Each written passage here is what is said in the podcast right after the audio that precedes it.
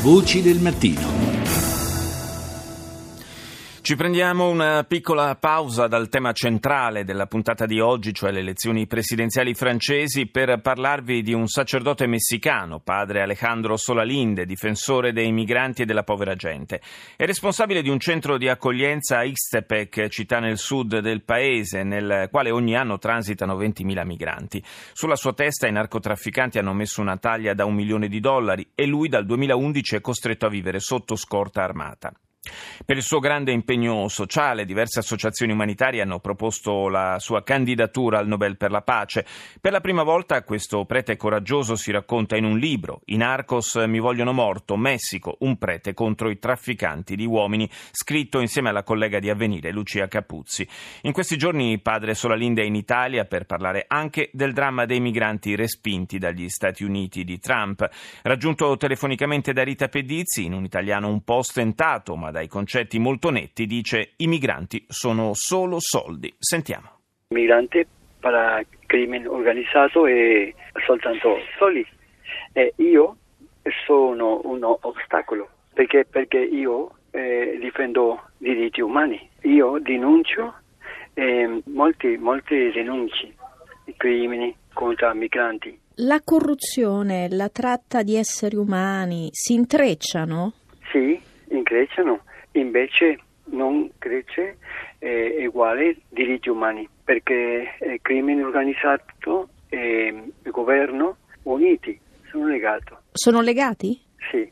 In che modo? Il crimine organizzato e il governo con la corruzione eh, cercano soli, mentre che difensori diciamo, per eh, diritti umani. Il crimine organizzato e insieme go- governo i migranti, perché migranti è soltanto per loro eh, merce, soltanto merce.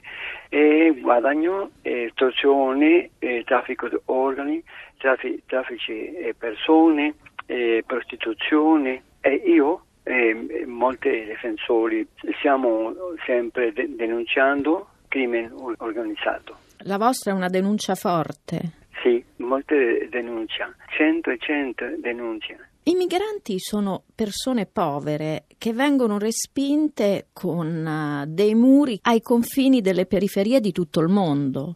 Sì, perché è, una, è un acontecimento globale, è un fatto storico globale. In tutto il mondo ci sono 240 milioni di persone in situazioni di mobilità 240 milioni di persone in tutto il mondo. Sì, in tutto il mondo. Allora, loro arrivando in tutti i paesi, principalmente nel nord, nord Europa, nord America. Loro sono lavoratori, lavoratori internazionali. Però trovano dei muri.